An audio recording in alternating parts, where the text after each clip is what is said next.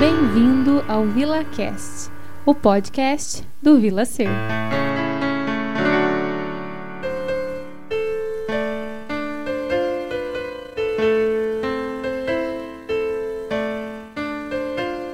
Olá, bem-vindos a mais um VilaCast. E hoje eu estou aqui com a pedagoga do Vila Ser, Angélica Machado Silvestrini. Angélica, há um tempinho, começou a fazer parte da nossa família Vila Ser, e é claro que nós já organizamos um episódio de VilaCast para vocês. É, o tema de hoje é sobre a importância da leitura na vida das crianças. É sobre isso que a gente vai conversar com a Angélica. Então, antes da gente começar o papo, eu vou pedir para a Angélica se apresentar para vocês. Seja bem-vinda, Angélica. Oi, pessoal. Obrigada, Dani. Que prazer estar aqui hoje conversando com vocês. Então, como a Dani falou, eu sou pedagoga do Vila Ser, sou professora. Atualmente eu trabalho também na rede municipal de Jacarezinho. Sou coordenadora da EMEI, da Educação Infantil. E estou muito feliz com, em participar aqui com vocês. Ah, que gostoso. Obrigada, Angélica. E, Angélica, por onde você acha, assim, que a gente poderia começar esse papo? O que, que você pensa é, sobre o desenvolvimento infantil relacionado à aprendizagem, sobre a leitura? Por onde que a gente com começa essa conversa? Dani, vamos falar que hoje as crianças elas estão vivendo um momento difícil, não só elas, mas todos nós, atípico, em que elas, elas se viram sem a escola, sem os amigos, trancadas em casa. Os pais estão encontrando muita dificuldade em trabalhar com as crianças. E não é só em uma casa, eu quero tranquilizar os pais. Acho que você, como psicóloga, sabe falar melhor que eu sobre isso. E Acho que a gente fala junto, cada uma por uma por um viés. Você também. É, é. Porque muitas mães, né? Eu, como coordenadora, recebo muitas mães aflitas. Meu filho não quer fazer a tarefa, meu filho não gosta de ler. É, então, eu sempre procuro acalmar as mães e dizer que não é só na casa dela, que são em várias casas. E que as crianças elas têm um modo de se expressar que não é igual um adulto. O adulto, ele se expressa com as palavras, né? E eles não, é através do comportamento. Eles ficam nervosos, não querem fazer as tarefas. E nós temos, assim, que estabelecer uma rotina com a criança, né, Dani? Então, uhum. assim, que eu poderia falar para os pais de imediato é que a rotina é muito importante. E que a leitura, ela tem que fazer parte da rotina da criança. É, é interessante isso que você está trazendo. Nós estamos gravando esse episódio em agosto de 2021, então ainda estamos em, em pandemia, esta é a nossa realidade ainda. É, isso que você está trazendo impacta todas as famílias, né? Todas as pessoas, mesmo as famílias que optam por, é, por voltar os filhos à escola, que isso está acontecendo cada vez mais, é, todas as famílias em algum momento ficaram com as crianças só em casa, né? Então, é, todo mundo está tá sendo assim impactado por isso. E é interessante isso que você fala, né, da criança é, se comportar de uma forma diferente. Nós pais, e aí não estou falando só enquanto psicóloga, estou falando enquanto mãe também. Nós pais às vezes é, ou por uma dificuldade nossa, é, ou por falta de conhecimento mesmo sobre o desenvolvimento infantil. Eu sempre falo que é importante a gente ter conhecimento do desenvolvimento emocional, do desenvolvimento cognitivo relacionado àquela faixa etária do nosso filho, não só do, do desenvolvimento é, biológico do corpo, que é mais comum assim para a gente. Então, às vezes, por falta de conhecimento ou por dificuldade mesmo, a gente cobra que a criança tenha alguns comportamentos que não condizem com a idade dela. Então, às vezes, a gente fica Sim. bravo porque uma criança de dois anos está fazendo birra, mas uma criança de dois anos, a comunicação dela é muito pela birra. Então, Sim. a gente cobra que a criança conte pra gente o que, que ela tá sentindo. E assim, até nós adultos, às vezes a gente não consegue contar o que a gente está sentindo, porque a gente não sabe. então a criança ela vai mostrar como você está falando pelo comportamento, ela vai mostrar pela saúde da brincadeira dela. Na psicologia a gente sempre fala que o termômetro da saúde da criança é a brincadeira. Então uma criança que não brinca, que não está conseguindo brincar, ela não está saudável. E daí a questão da não sei, fiquei imaginando assim se a questão da leitura também é uma questão assim de termômetro da saúde da aprendizagem da criança, porque é natural ler, faz parte da vida da gente. Como não gostar de ler? Sim. E assim, os pais, quando eles estão, eles têm que criar essa rotina, momentos prazerosos. A criança, na hora da leitura, ela tem que sentir alegria da descoberta, tá descobrindo um mundo diferente ali na hora da leitura. Então tem que ser muito prazeroso para ter significado. Então tudo que tem é, amor, afeto, já começa ali na família. Esse momento já é, começa ali com os pais. Então é muito importante que os pais eles tenham esse olhar para a leitura a leitura não é só pegar um livrinho. Ai, filho, vamos ler aqui rapidinho. A mamãe uhum. tem que trabalhar. tem que ser gostoso, prazeroso. Então, assim, uma dica para os pais é priorizar o momento do dia para ler com a criança. Uhum. É, você está falando do é, do envolvimento da criança com a leitura, o quanto essa semente ela é ali plantadinha pelos pais desde o início, né?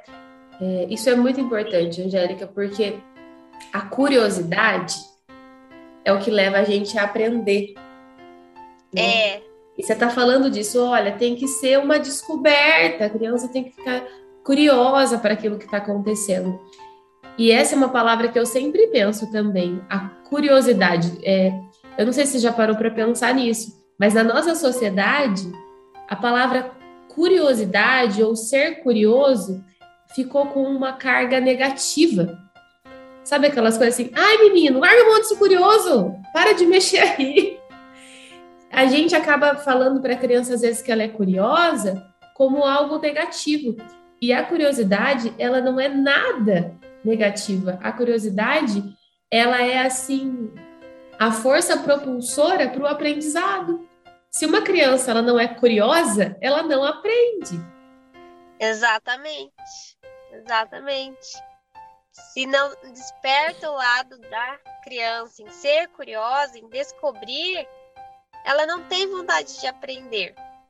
Não tem como, se não tiver curiosidade, se não quiser descobrir o que vai acontecer ali depois daquela página, né? O que, que vai acontecer na história, ela não aprende e aquilo não leva ela a aprender a ler, porque assim, a leitura, e daí você sabe falar melhor do que eu nessa, nessa parte, né, Angélica? Ela não começa com a ela não começa com a leitura das letras, a leitura é muito anterior a isso, não é? Isso, com certeza, Dani. A leitura, eu falo que é a leitura, ela é a prática, mas é as histórias que nós contamos para as crianças. Então você uhum. não precisa estar com um livro para você contar uma história. Então você cria uma história. Às vezes seu filho não quer comer, você vai criar uma historinha ali com as frutinhas, você vai transformar a banana num personagem, vai transformar a maçã na colega da banana e vai criar aquele momento lúdico. E eu tenho certeza que vai ser assim, vai ser uma vivência tão, tão importante para o seu filho, né, ou para a criança, que ela não vai esquecer daquele momento. E daí no outro dia ela vai falar: Ô, mamãe, fala de novo da história da banana e da maçã. Às vezes os pais estão tão preocupados, né? E falam: ah, mas eu não tenho dinheiro para comprar livros bonitos. Uhum. Mas vocês podem criar, né? Ou os objetos, um lápis, uma borracha, também podem virar histórias. Então a, a gente tem que usar bastante a imaginação. Até para brincar com eles. É, você falando da questão da. Eu fiquei até pensando no nosso projeto que a gente tem no Vila Ser, que sai aos sábados pelo Spotify, a leitura afetiva. Porque esse projeto, quando a gente iniciou e a gente deu esse nome de leitura afetiva, a gente, a gente lê né, um poema e propõe uma reflexão a partir desse poema. Isso acontece todo sábado. Antigamente a gente fazia é por vídeo, saía no Instagram o vídeo da leitura afetiva e saía o poema escrito. Tudo que a gente falava saía na legenda escrita. Então, o nome leitura afetiva, porque a pessoa também lia. Só que a gente parou de colocar o vídeo no Instagram, a gente colocou esse projeto só no Spotify, no nosso VilaCast, no canal do Spotify. E daí até ontem eu tava pensando assim, nossa, mas agora as pessoas não leem mais esse projeto Leitura Afetiva, elas escutam, né? Eu falei assim, ah, mas é uma leitura, porque a gente está contando uma história. É exatamente isso que você está É. falando, né? Também é uma leitura. Também é uma leitura. Sim, nós temos que fazer uma, uma leitura das nossas vivências, né? Que nós estamos vivenciando. Uma- e a leitura, ela sempre precisa ser afetiva, né, Angélica? Precisa, assim, afetar Sim. a criança. Sim. E uma, e uma outra coisa que eu sempre falo é sobre a palavra afeto. Isso é. Eu, eu, eu brinco que as pessoas sempre falam as mesmas coisas. Toda hora tem umas coisas que eu sempre falo. Falo muito sobre a palavra afeto. Que afeto não é só aquilo que é gostoso. Afeto é o que afeta. Então a leitura ela é afetiva. Só que ela pode afetar de uma maneira ruim também o desenvolvimento da criança, né? A criança pode é, passar a ter uma, uma, uma defesa contra aquilo, porque aquilo não a afetou de, maneira, de uma maneira positiva, ela não conseguiu se envolver com Isso, aquilo. exatamente. Muito importante, Dani, que você está falando, que às vezes chega uma mãe e fala para mim, ah, Angélica, meu filho não gosta de ler. Daí eu, eu procuro tentar entender com a família o motivo, né? Nós descobrirmos por que, que a criança não gosta de ler. Então nós descobrimos isso juntas. E daí a gente acaba descobrindo, por exemplo, que a mãe gritou, falou assim: é, Filho, você tem que ler esse livro. E não sentou com a criança, não fez aquele momento juntos. E também tem uma coisa assim que a gente acaba descobrindo que os pais, eu falo que eles têm que ser o exemplo. Se a criança vê os pais lendo, provavelmente ela vai ser uma criança leitora. Uhum. E muitos, muitos, infelizmente, não praticam, né? Mais a leitura quando adultos. Mas querem que a criança seja leitora. Então, aí você tocou num ponto muito importante, que eu acho assim que é essencial a gente conversar aqui, e que não é para produzir culpa, não é esse o objetivo, produzir culpa nos pais, mas é sim para chamar para a responsabilidade. É de uma maneira amorosa, né? Essa nossa fala é de um lugar bastante amoroso, mas é de falar sobre a responsabilidade, porque é, a gente, enquanto pais, a gente vai impactar os nossos filhos de maneiras positivas e de maneiras negativas. Isso, assim, está fadado ao ser pai e mãe. A gente não foge disso. É, as Sim. nossas questões, elas, as questões que a gente tem dificuldade, que a gente não, não é que a gente não quer cuidar, mas que a gente não consegue cuidar. Nós somos seres humanos. Essas questões, elas respingam no desenvolvimento dos nossos filhos. E muitas vezes os nossos filhos adoecem por questões nossas. Ah, mas a Daniela está culpabilizando a gente. Não é uma culpabilização. É, uma, é, é um convite para responsabilização, porque eu sei, sei de verdade o quanto que é sofrido e o quanto que é difícil a gente ver o nosso filho sofrendo ou a gente vê o nosso filho com dificuldades, é, não conseguindo se desenvolver por questões que a gente não consegue perceber que são às vezes muito mais nossas do que deles. Isso acontece muito. E daí, quando a gente fala assim para os pais: ah, mas você precisa ler, você precisa ler com seu filho, você precisa criar uma historinha. É que é tudo isso que a gente está falando. Só que daí eu fico pensando, Angélica, em algumas pessoas que escutam isso e falam assim: meu Deus, como que eu vou fazer isso? Eu, eu, não, eu não tenho criatividade, eu não gosto de brincar, é, eu não gosto de contar história, eu acho. Tem gente que sente isso, eu acho tonto, eu me sinto, eu me sinto boba em pegar a fruta e fingir que a fruta está falando. Né? Tem gente que sente tudo isso, e eu acho legal a gente falar também e principalmente com essas pessoas, porque daí não essas orientações que a gente dá, como é que elas impactam nessa pessoa, né? É. Porque senão a pessoa também fica se sentindo assim muito muito cobrada em fazer algo para a criança, porque a criança está precisando, sem que ela mesma consiga fazer. Porque é uma dificuldade, porque ela já foi uma criança que não gostava de ler. E hoje ela é um adulto que não gosta de ler. Ela foi uma criança que não recebeu essa ajuda. E ela não pôde desenvolver a capacidade criativa. E hoje ela tem uma criança. E como que ela vai ajudar essa criança? Nossa. Fui longe, né, Angélica? Não, é impactante tudo que você está falando e muito importante, porque é real, né? São sentimentos reais que as pessoas elas realmente, algumas mães têm facilidade, né? Pais, tios, avós, em contar histórias, em sentar e brincar. Outras, infelizmente, não, não se identificam. É como você disse, não se identificam. Nós não estamos aqui para julgar, como você falou, e sim para acolher todos esses sentimentos, tentar entender. Mas é como você disse, uma criança que não gosta de ler fica um adulto que também não é leitor. E aí vem a questão assim, Dani. É, se você tem um filho, né, ou você tem um aluno, é, o que você quer passar para ele? Né? Você quer mudar essa realidade?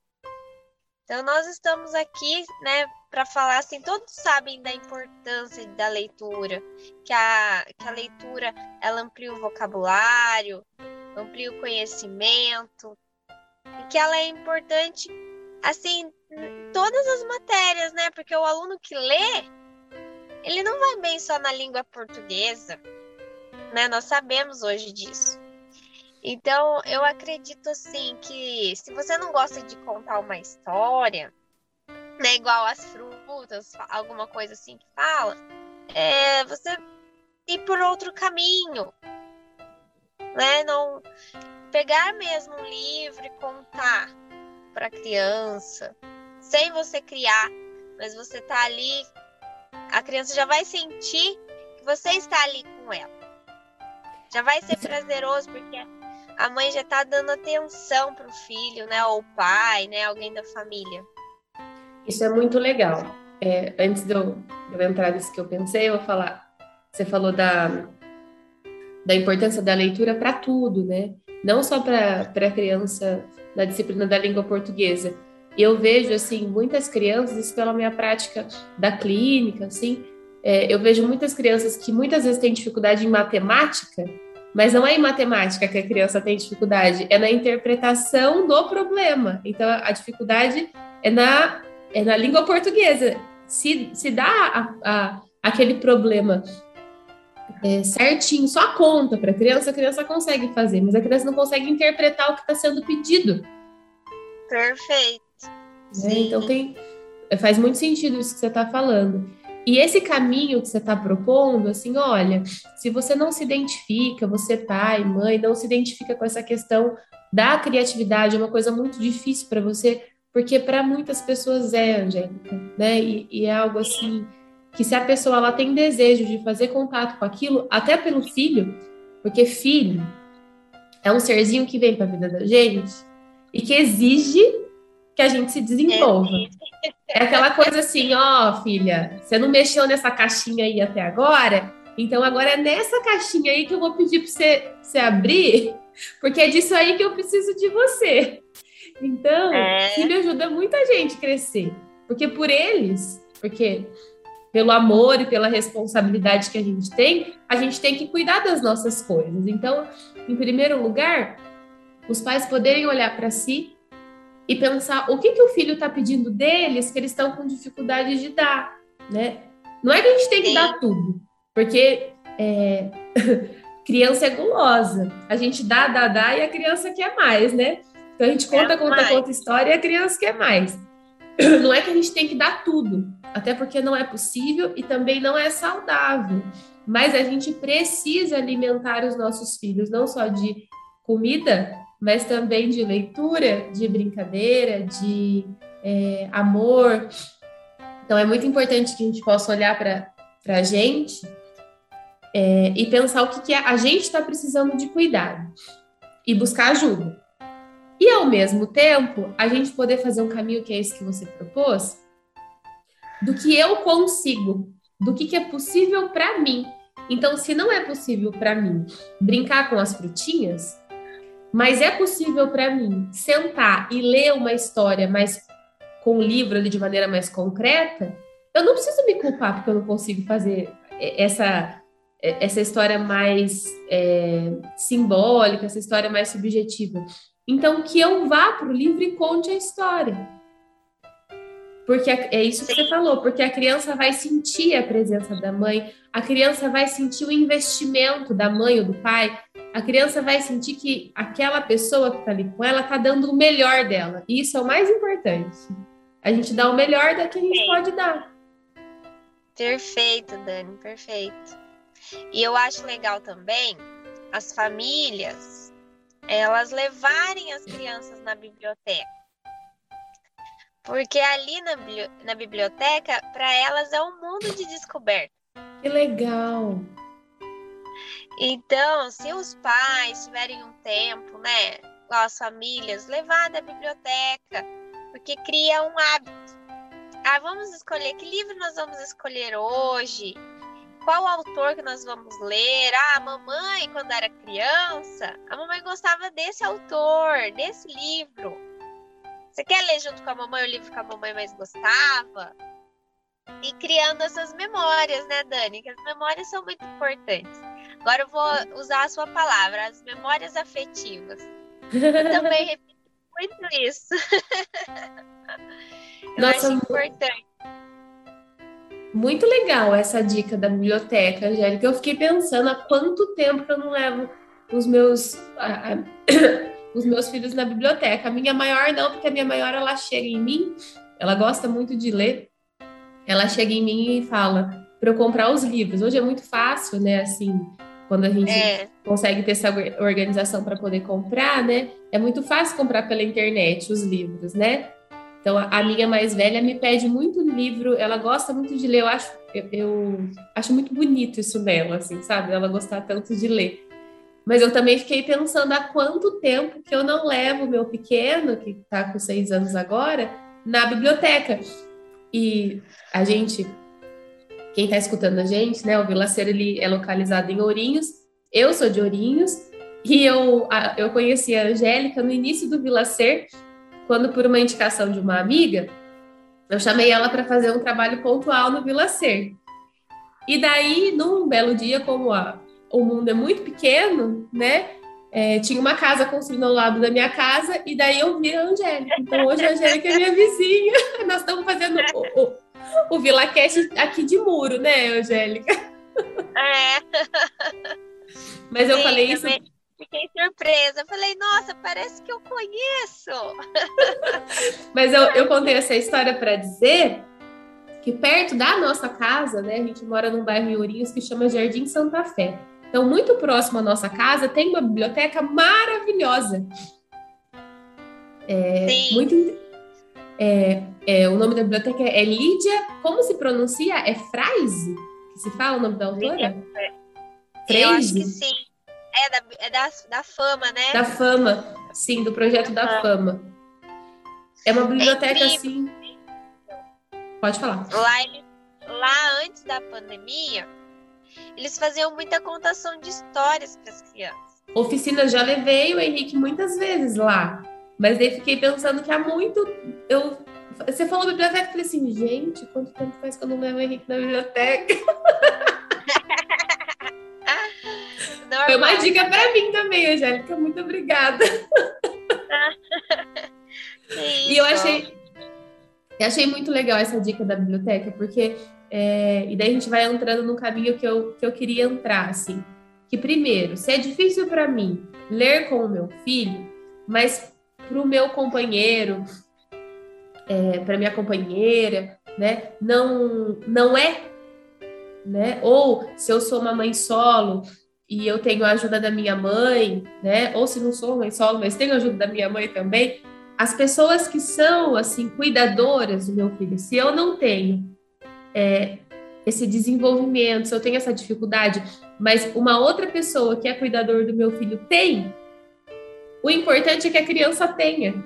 Eu não preciso ficar me culpando, por exemplo, se o pai tem essa condição e faz isso com a criança e eu não tenho essa condição. Porque Sim.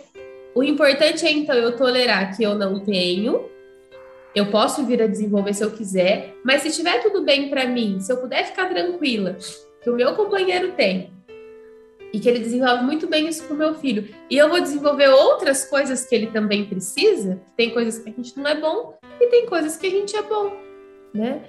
É, eu tam... Isso é o mais importante, porque a criança também vai poder sentir que, olha, meu papai que lê comigo, mas a minha mamãe gosta tanto quando meu papai lê comigo. Isso também pode acontecer. Sim. E né? está tudo bem, né, Dani? E pode estar tudo, tudo bem. bem. Se a pessoa fizer esse exercício, pode estar tudo bem, né?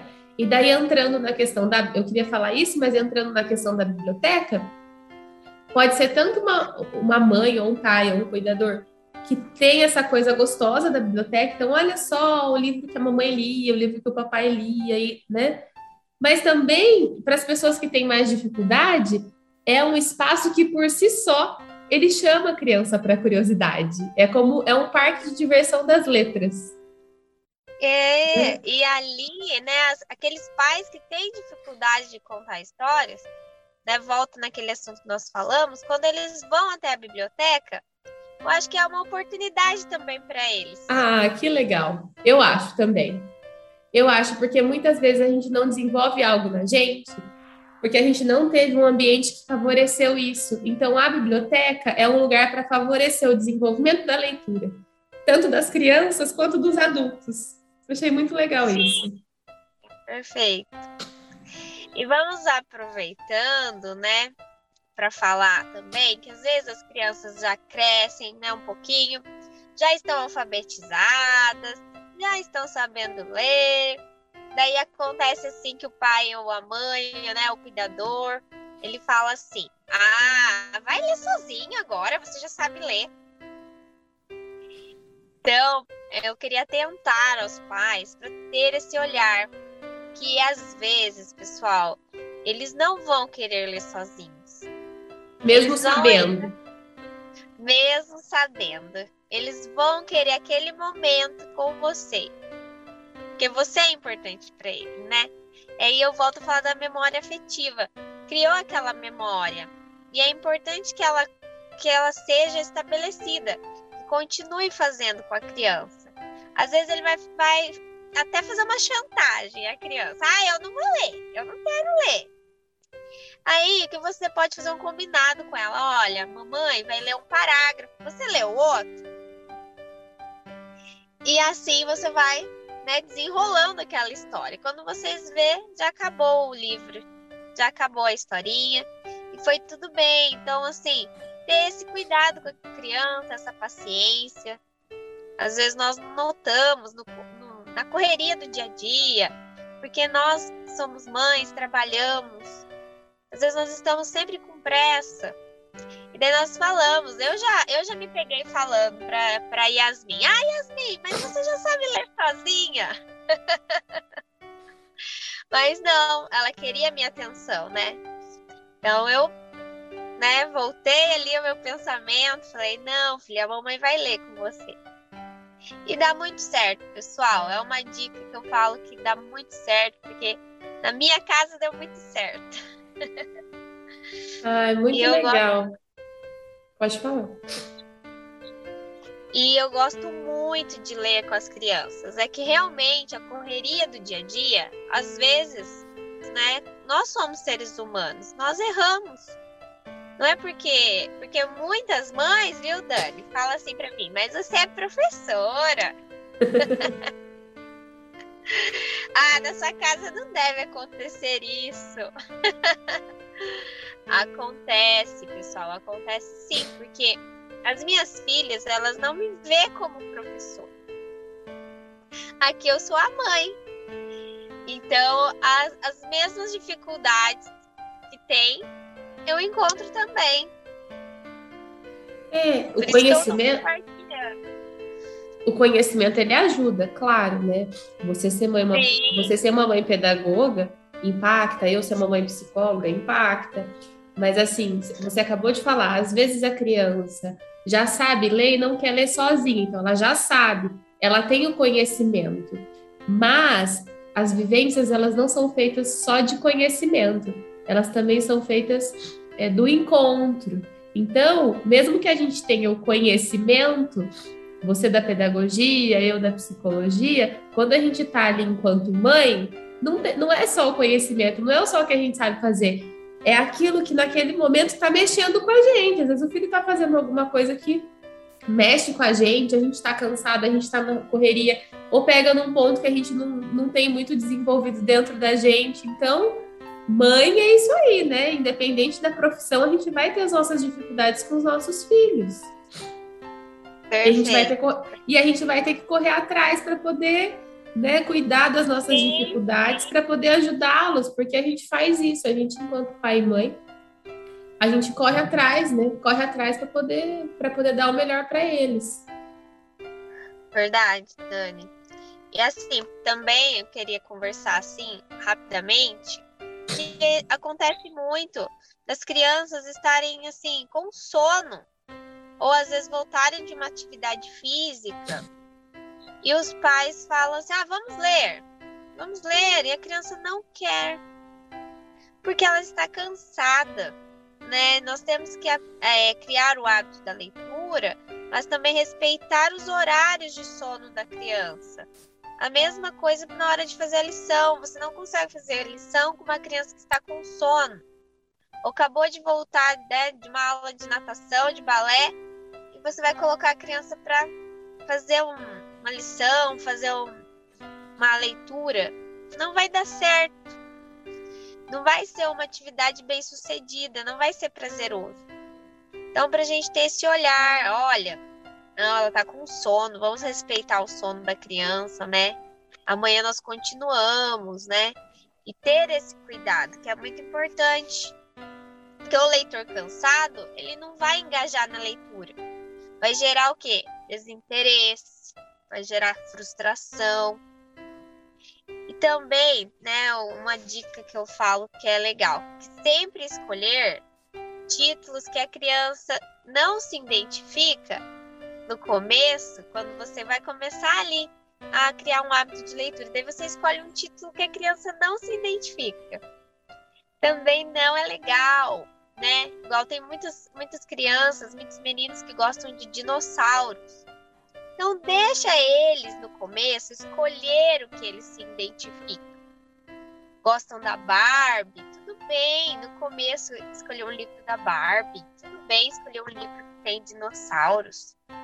É importante que os pais comecem a incentivar a leitura por livros que as crianças se identificam. E com o tempo, com paciência, daí nós vamos mostrando outros títulos Legais essas dicas, gostei. Acho que o pessoal vai se beneficiar muito com isso, Angélica. Dentro Ai, da. Bom, Dentro dessa função aí que você desenvolve, eu quero que você fale, antes da gente finalizar o podcast, do curso Pequenos Escritores, que é um curso que é seu, em parceria né, com o Vila Ser, que agora você é uma pedagoga do Vila Ser, faz parte da nossa família. Eu fico assim super super feliz de ter um projeto como esse, uma profissional como você perto da gente. Então, quero que você fale é, do curso, porque eu fiquei pensando durante o episódio aqui que a gente está gravando, que também é uma forma tanto de é, potencializar ainda mais essa capacidade da criança é, que gosta de escrever, quanto ajudar as crianças que estão com dificuldades em escrever, ajudar os pais que de ler e escrever, ajudar os pais que precisam de um espaço de ajuda, porque, por exemplo, né, eu vivi isso enquanto mãe, até uma, um, até acho que todo mundo vive isso assim, é, até um certo momento da vida escolar da, da minha filha, é, eu ajudava ela nas lições. Às vezes é difícil, porque é isso, né? Ali a gente é mãe, né? A criança ela fica mais regredida perto da gente. Até um certo momento eu conseguia. Depois de um certo momento, eu passei a pedir ajuda. Então, as disciplinas que a minha mais velha, que o, o, o meu do meio tá, vai entrar no primeiro ano, agora no, no, no próximo ano, 2022. Mas a partir do momento que a minha mais velha é, eu não conseguia mais ajudá-la nas disciplinas que ela tinha mais dificuldade, eu pedi ajuda. Tem algumas disciplinas que ela faz aula de reforço.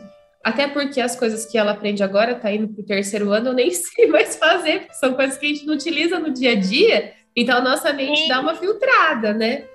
Mas, então eu acho que o curso Pequenos Escritores, se eu estiver falando besteira, você me corrige, mas eu acho que ele vem ao encontro tanto das crianças que gostam de ler e escrever, e vai ser mais um espaço para isso, é, quanto para as crianças que estão com dificuldade, e vai poder ser esse espaço para gerar essa curiosidade, para gerar esse ambiente prazeroso e a criança possa se liberar para a leitura e para a escrita, que é imprescindível, é algo assim que faz parte da nossa vida, que o normal é gostar de ler e escrever, porque a gente usa isso para tudo. Sim. Então, eu gostaria que você falasse do curso e também se você tiver mais alguma dica. Adorei as suas dicas. Ah, obrigada, Dani. Primeiro, eu quero agradecer você, toda a equipe do Glacer, por ter me acolhido. Vocês são muito acolhedores. Estou muito feliz com a nossa parceria. Vocês são muito carinhosos, né? Tudo que a gente faz, gente, vocês não imaginam quanto a Dani é carinhosa conosco. Ah, eu fico até emocionada, obrigada. Verdade. E o, o curso Pequenos Escritores, ele surgiu no meu coração como de, de verdade, gente, no meu coração, porque eu, a gente para criar um projeto tem que ser com muito amor, com muito afeto, e principalmente para criança porque foi exatamente dessa necessidade que eu vi, assim, né, na minha carreira docente, nesses anos de sala de aula. Eu tenho realmente uma preocupação muito grande com as crianças que não gostam de ler e escrever. Então, o curso Pequenos Escritores é como a Dani falou, ele vem tanto para quem gosta e quanto para quem não gosta, porque nós podemos mudar essa realidade nós podemos mudar essa realidade da criança. Então, as crianças é, que vão fazer o curso, né, elas vão ampliar o conhecimento na literatura infantil. Elas vão aprimorar suas habilidades de escrita é, com práticas prazerosas, tá, pessoal? Esse é o meu maior objetivo. Eu acho que se eu tenho um objetivo de vida, é trabalhar a leitura e a escrita de forma prazerosa. E isso me deixa muito feliz. Me completa. Ah, que legal. Então, assim, vamos nos encaminhando para o final do nosso episódio. Esse papo está muito gostoso. É... E daí quero contar para as pessoas que esse projeto da Angélica, ele acontece presencialmente no Vila, né, Angélica? As pessoas elas podem entrar tanto nas redes sociais do Vila Ser quanto nas suas redes sociais Fala qual que é o seu arroba, Angélica, fazendo favor. Arroba, arroba angel.nmachado. Então, tem todas as informações do curso, né, Angélica? Tanto nas suas mídias quanto nas do Vila. A Angélica tem contado que ela tem recebido algumas propostas de escola para levar esse projeto para as escolas também. Então, né, se tiver alguém ouvindo a gente que são coordenadores de escola, diretores de escola, entrem em contato com a Angélica, porque ela é maravilhosa, vai poder agregar muito aí. E a gente falou do Insta, mas também tem o Facebook, né? Tanto o Vila Ser tem página no Facebook, que é Vila Ser, é, é fácil de encontrar. E a sua página no Facebook, a gente não falou que além de leitora você é escritora, a gente não dá para terminar o episódio sem contar isso. então, aproveitando que a sua página do Facebook é o nome do seu livro, né? Fala para a gente a página e conta um pouco rapidamente sobre o livro ou os livros, e daí a gente encerra o nosso episódio. Então, pessoal, minha página no Face é a página do Feliz Páscoa Papai Noel. É um livro que eu escrevi em 2017, ele foi publicado. Ele é um grande sucesso entre as crianças, porque todas as crianças que lê falam: Tia Angélica é meu livro favorito. que gostoso. Então eu fico muito feliz, assim, de poder levar essa, essa, essa, brincadeira divertida que é o Feliz Páscoa, Papai Noel. Quem não conhece, quiser conhecer, é um livro muito bacana. É, é uma brincadeira entre o Papai Noel e o Coelhinho da Páscoa. Também que agora tem uma nova proposta, logo tá chegando um novo livro para vocês. E eu tô muito feliz que a Princesa de Pijama vem aí. Ela tá chegando. Que legal. Angélica, e se as pessoas quiserem adquirir o Feliz Páscoa Papai Noel, como que fazem? Eu, eu tô. Não é só propaganda, não, viu, gente? Eu também não sei. Eu quero, eu quero conhecer o livro, eu ainda não conheço o livro, só o título. Como que as pessoas fazem para adquirir? Então, pessoal, Feliz Páscoa, eu tenho poucas unidades dele, graças a Deus. É, se vocês quiserem, ainda tenho algumas, mas assim, entre em contato comigo ou pela página do Facebook ou pelo meu Instagram. Legal. E a boa, a boa notícia, Dani, é que ele vendeu 500 exemplares. Que legal! Então, é, é, agora eu vou ter que fazer uma segunda edição dele. Que bacana, que bacana, muito legal. Então, é isso. Se vocês tiverem interesse, eu tenho.